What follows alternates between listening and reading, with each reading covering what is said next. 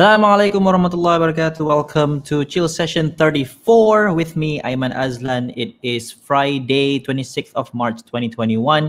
And before I begin, let me do a quick, quick, quick announcement to remind you that tonight will be the last webinar in my webinar series, Toxic, talking about toxic relationship.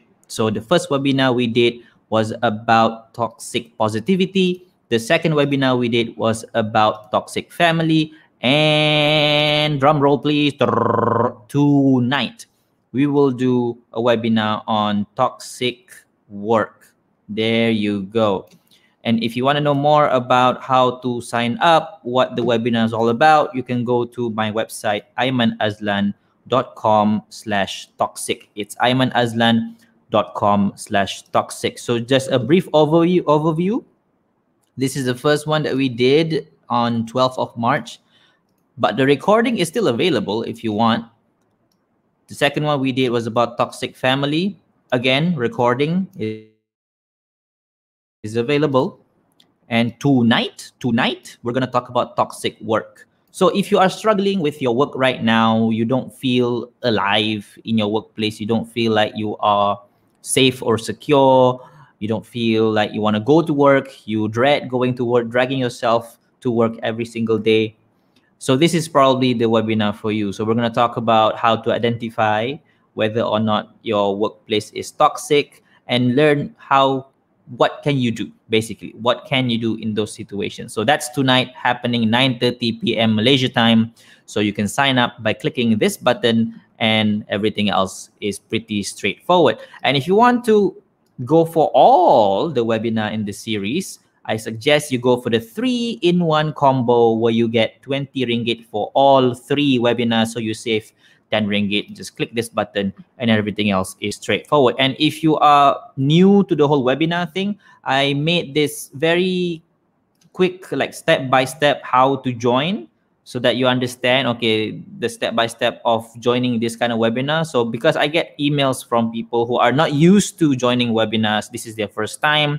They may not know the the procedure of it. So i explain in as simple language as possible how to do it. And if you need support you can email at hello at com. all right so that's that's the iklan um, before we begin. And let's dive straight into Instagram questions because I still have more questions unanswered from yesterday.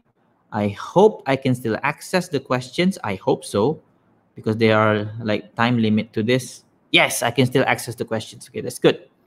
All right, so I'm going to look at the questions. Ooh, scrolling, scrolling, scrolling, scrolling. Banyaknya ya Allah. Okay, this is the first question that I haven't answered yet. My sister punya boyfriend is so clingy. Hari-hari lepak rumah, rasa rimas dan kind of annoying. How to handle this? Talk talk with your sister. You know, talk with your sister and establish some boundaries. Um, you know, your your home is um your space, kan? Your private space. So people who are not part of your family should respect that. But but but but but this is something you have to establish within your family right? Within your family. Since this boyfriend is not part of the family, so it's between you, your sister and perhaps your parents juga lah to establish some boundaries. Okay, orang luar masuk rumah macam mana? Do we allow orang luar masuk rumah just ikut suka hati? Right? Because her boyfriend is not her husband, right? So so it's it's um it's a different kind of a relationship there. How to ask question? Nadia, you can just write it in the comment section. I'll see it. Okay, write it down in the comment section. The same way you you ask this question, I'll I'll come back to the comment section because right now the comment section is empty. So I'm going to Instagram first so that there's no like empty emptiness in between. So while I'm waiting for people to ask questions in the comment section, you know, if you watch this on Facebook in the chat section, if you watch this on YouTube, the live chat section, if you watch this even on Twitter, again, reply to the video.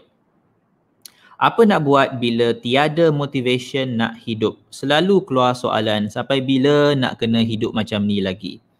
Well, um, this is tough to answer. Susah nak jawab soalan ni because it's obviously satu benda yang amat berat amat menyakitkan, amat personal bagi you.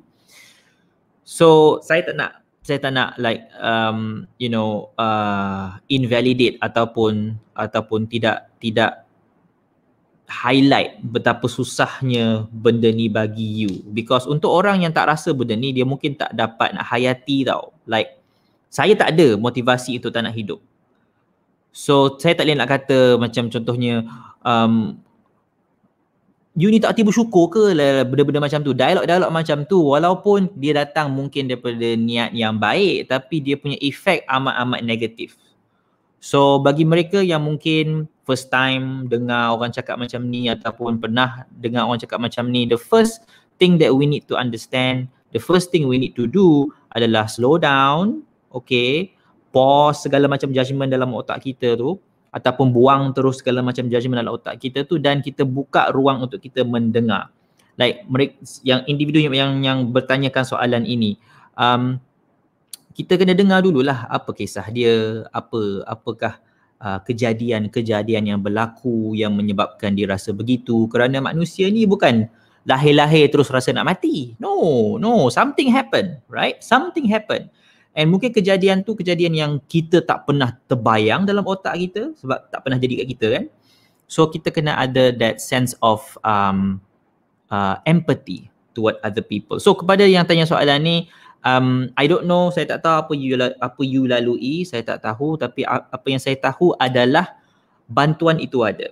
Okay, so hopefully you boleh rasa terbuka nak mendapatkan bantuan, reach out kepada rakan, kepada family, kepada siapa-siapa you percaya. Kalau rasa susah, you boleh reach out kepada professional. Sebagai contoh, seorang psikologis, seorang counselor. Professional ni dia, well, professional kan. So so dia tak akan bocor rahsia, dia akan uh, beretika. And kalau ada yang buat perangai tu, you boleh report dan mereka boleh dapat tindakan yang keras lah. But yeah um you're not alone lah basically you're not alone. So don't don't face this alone. And plus um saya tak tahu lah benda ni membantu ke tidak. Soalan macam ni bukan soalan pertama yang saya pernah jumpa okay? Um ada unfortunately lah um ada beberapa individu yang pernah tanya saya soalan ni soalan pasal tak nak hidup dah and so on kan so I don't know if membantu ataupun tidak but but in some way ini menunjukkan yang you're not the only person yang ada masalah ni. Saya bukan nak merendahkan you punya masalah. Saya nak bagi tahu yang ada orang lain yang mungkin boleh boleh faham apa you rasa. You understand? Ada ada that that sense of solidarity tu. You're not alone basically. You're not alone. What should a wife do to help partner financially who has lower income? or just change the standard of living. What should a wife do? Well, um, sit down with your husband and talk about it. Talk about money. Talk about um, what kind of lifestyle that is appropriate for our family, right? Given that we can afford um, only this amount of stuff, um, should we therefore live beyond that? So this is something you should discuss with your husband. That's what you should do. And I could flip the script also. A husband should discuss with the wife, not just asyik wife je nak discuss dengan husband. No, it, it should be a two-way thing, you know. If you have something in your marriage that need to be addressed, you should be comfortable enough to sit down together and have a heart-to-heart conversation because that is the sunnah. Okay? Officer saya tegur kenapa tak bersosial dengan yang lain but prinsip saya bercakap bila perlu. Okey ke? uh, okey ke ataupun tidak bergantung kepada keadaan lah okey ke tidak untuk you jadi macam tu dalam keadaan kerja you dan bila officer you tanya kenapa tak bersosial well isn't that by your principle bercakap bila perlu so you explain tak kepada officer you that that is your your style for example kan um, either way either way dia punya jawapan pendek dia adalah it depends. Okey ke tak okey ke it depends right? Uh, bergantung kepada apa? Bergantung kepada environment social you macam mana bergantung kepada apakah um, uh, tuntutan kerja bergantung kepada apakah you punya emotional well-being state sekarang macam mana. So ia bergantung kepada beberapa perkara lah. So tak, saya tak boleh nak kata yes or no dengan mudah macam tu je Sometimes rasa left behind sebab colleague dekat office sangat laju dan pandai. Help. Oh, menarik soalan ni. Because usually saya dapat soalan ni untuk student. Student rasa apa classmate dia orang laju dan pandai. Tapi apparently, you know, evidence menunjukkan yang isu ini juga dia boleh menular sampai ke tempat kerja apa yang saya nampak adalah ini bukan isu pandai ataupun tidak pandai ini isu yakin ataupun tidak yakin. Do you have confidence in yourself? Itu isu dia. Sama ada you seorang student ataupun seorang professional. Do you have confidence in yourself? Dan soalan kedua adalah kenapa you rasa ada keinginan untuk nak buat comparison dengan orang lain sedangkan um, you tahu yang you punya capability berbeza, background berbeza, style berbeza, personality berbeza, education berbeza, banyak benda yang kita berbeza. So untuk nak pukul sama rata untuk semua manusia ni it's a very dangerous and risky practice to do. So samalah seperti seorang anak tak suka dibanding-bandingkan dengan adik-beradik dia, kita pun janganlah banding-bandingkan diri kita dengan kolik kita tu. So just do your best in whatever that you're doing. But obviously that's a very general advice. I can't go specific because you don't share any specific. So if you want go specific lagi, saya sarankan jumpalah um, uh, seorang kawan ke untuk nak apa uh, dive deeper, explore lagi dengan isu you macam mana dapatkan lebih banyak konteks ataupun jumpa seorang kaunselor untuk dapatkan professional help ataupun um, I mean you nak you nak email saya boleh but then saya tak boleh janji saya boleh reply laju lah unless unless kalau you join my community lah because for now cara saya bahagi masa saya adalah saya bahagi masa banyak dekat live stream dekat side project bukan side project lah project di belakang tabir yang you tak nampak saya buat tu projek belakang tabir and also saya punya community. And by the way, speaking of community, let me just um, give you a short short explanation sebab ada orang tanya community you tu macam mana sebenarnya. So let me explain. So dekat website ini aimanazlan.com slash community you boleh dapat semua information yang diperlukan tentang community saya. So community saya adalah online private community yang saya establish untuk nak berikan this sort of um, uh, positive vibe dalam dunia sosial seseorang tu it's like a support group uh, but not really for any like particular like mental illness ke apa. It's just a general support group. It's it's what i believe community should be. Ah gitu. It's what i believe community should be. So dalam community ni kami practice a few things. Like for example we practice togetherness we practice sharing we practice learn together. Everything is about is about being open to improving yourself and being open to helping other people which i think in any community it should be the case kan? Um, online ke offline ke that should be the the the aura when it comes to any community. And in this community juga you dapat beberapa yang saya katakan member benefits lah. One of it is you ada this one to one call dengan saya. One to one call dengan Aiman Azlan. So you can um, go to my private calendar. You can book me for half an hour or one hour half an hour lah usually and then kita sembang lah pasal anything that you want to talk about um, it's not it's not therapy okay so don't get me wrong it's not therapy it's not counseling because I'm not certified it is just a conversation I'm I'm here to listen that's all that's all I'm offering I'm I'm, I'm offering my listening ear lah it is an accepting and safe environment. This is something yang saya cuba establish. So siapa yang buat perangai tu kita orang tak tolerate.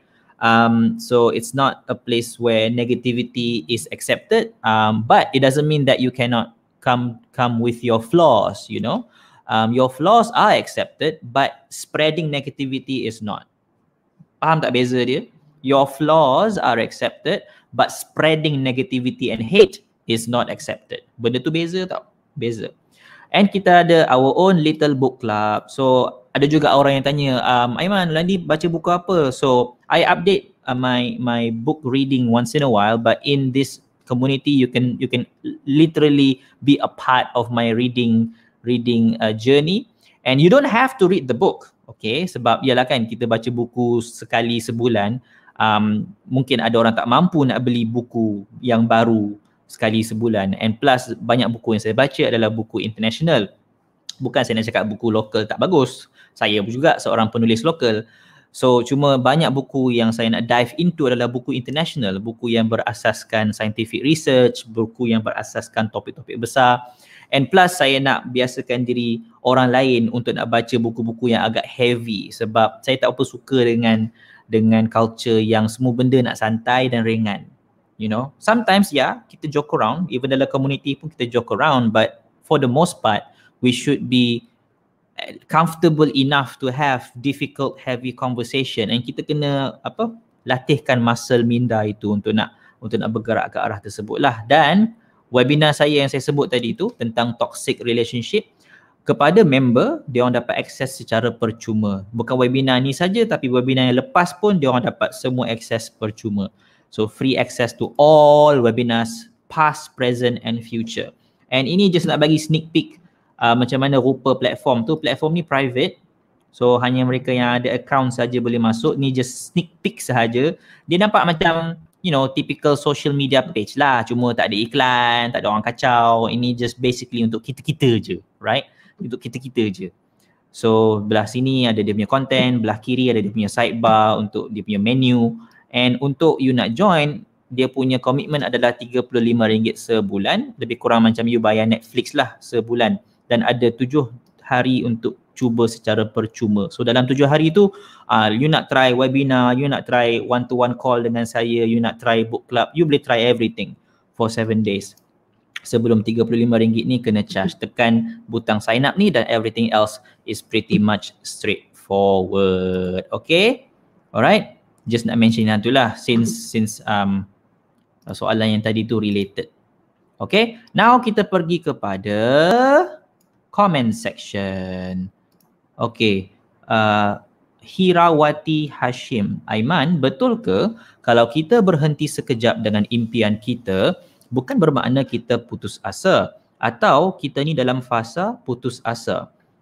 Well, um, Hirawati, that's a very good question ia bergantung kepada sama ada you putus ataupun you delay. Delay tak bermaksud putus. Putus asa maknanya you putus terus. Even dalam perkataan dia pun putus asa, you putus terus. Tidak ada sebarang sambungan dah lepas tu, dah putus. Faham eh? Delay bukan putus. Delay tu you just you just letak ke tepi sekejap tapi you sambung lepas tu. Mana ada sambungan lepas tu, maknanya tak putus lah. So bergantung kepada situasi, kalau you delay sebentar mungkin mungkin for example you nak sambung belajar tapi ada baby you jaga baby dulu sampai baby tu besar and then after that you sambung belajar tak bermaksud you putus asa atas impian you it's just that you delay saja dan benda ni boleh berlaku dalam banyak situasi uh, nak jaga mak ayah dulu mak ayah sakit and then barulah you kahwin selepas tu for example kan banyaklah uh, contoh saya boleh bagi but then delaying your dream is doesn't mean that you give up on your dream. Give up ni macam terus lepas, terus lepas. Okay? Um, that's different. That's different. So yeah, you boleh audit lah sama ada you ni putus asa ke atau you hanya delay. How to think positively without invalidating our feelings? That's a very good question and I have answered your question luckily enough in this webinar right here. Let me just show you. Sekejap eh. Let me just show you the webinar that I'm talking about. Um, it's related to the webinar that I'm doing uh, this month about toxic relationship. Here it is, toxic series. And the first webinar I did is about toxic positivity. Ah, this one. Okay, so this webinar is related to your question. How do you become positive without being like actually negative? I'll give you a simple example, okay? katakanlah you sedang bersedih. Okay. Um, pernah tak dengar orang cakap, alah buat apa nak bersedih, bersyukurlah. Kau ada banyak benda yang kau, uh, nikmat yang kau dapat. Right. Uh, some of you may have heard this kind of dialogue before, but this is a, an example of toxic positivity. Why? Okay, the question is why? Why?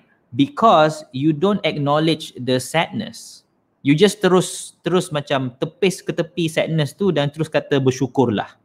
Now, tang bersyukur bersyukurlah tu tak salah. Okay, tak salah. Bersyukur is a good thing. I I encourage people untuk rasa bersyukur but the process of getting to bersyukur is not macam terus jump ke situ. You tak boleh main langkah-langkah tau. Tak boleh terus langkau ke situ. Dia kena go step by step. Okay. Like for example, dalam psikologi kita ada konsep of uh, five stages of grief. Berkabung, grief. Kan berkabung kan. Berkabung pun, uh, even dalam Islam pun, you perasan tak yang kita diberi masa untuk berkabung? Kalau janda masa dia kalau maksudnya kalau dia kehilangan suami suami dia meninggal dia ada masa untuk dia berkabung. Kalau dia mak dia meninggal ayah dia meninggal atau adik beradik dia meninggal ada waktu berkabung. Kenapa Islam bagi waktu? Kenapa tak immediately je eh anak kau anak kau meninggal bersyukurlah kau ada dua orang anak lagi. Why? Because Allah tahu kerana dia maha mengetahui yang manusia diciptakan begitu we need time to process things Faham tak? We need time to process things. And toxic positivity is not giving us the time to process things. Terus jump terus kepada positif. It cannot be that way. Because if you jump to the positive terus tanpa proses dulu benda negatif tu, benda negatif tu still ada kat situ. Walaupun jelah you buat mantra bersyukurlah, bersyukurlah, aku ada banyak lagi benda. Aku, you akan rasa still dalam hati you tu something is not finished you ada benda yang tergantung tau. And that's toxic pasal benda tu akan lama kelamaan akan memakan diri you. Anyway, um, untuk penjelasan panjang, for the long explanation, you can join this uh, webinar at toxaimazalan.com slash toxic. Okay, kat sini. Alright, you can join the first webinar. Um, I did it 12 of March, so dah lama dah kan? But the recording is still there, so you can get the recording. Op, op. Anak saya bangun. Anak saya bangun. Okay, sebentar ya. Saya nak ambil anak sekejap. Um, in the meantime, uh, saya nak bagi tahu yang ada last night saya ada dengan bunyi dia tu. Sekejap eh. Saya ambil dia sekejap. Kesian dia. Kejap Yusuf, papa datang.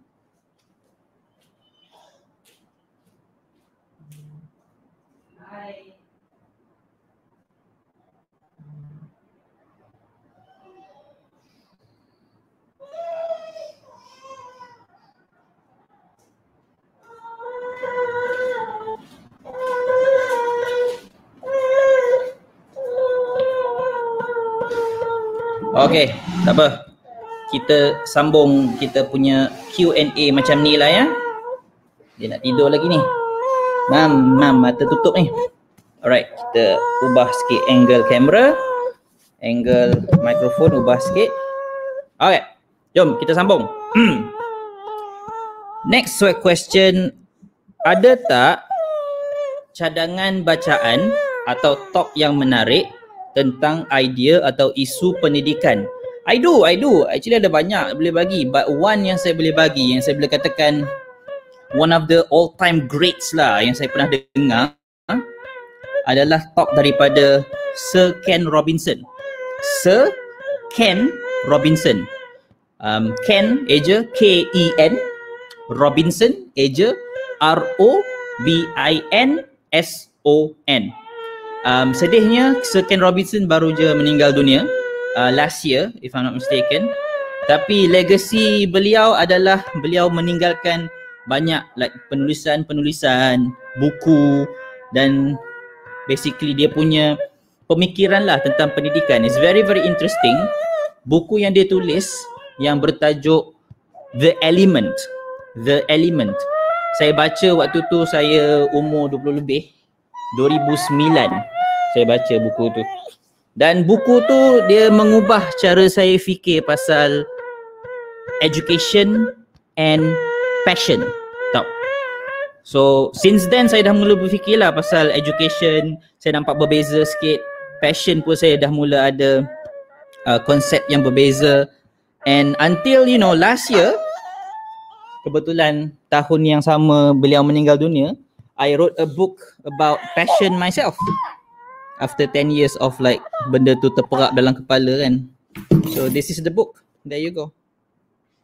So in a way inspired by the late Sir Ken Robinson lah buku tu. So yeah, Sir Ken Robinson, Google masuk dekat YouTube, tengok dia punya TED Talk. Um, very very uh, great lah, great. Kenapa ni sayang? Mata tutup.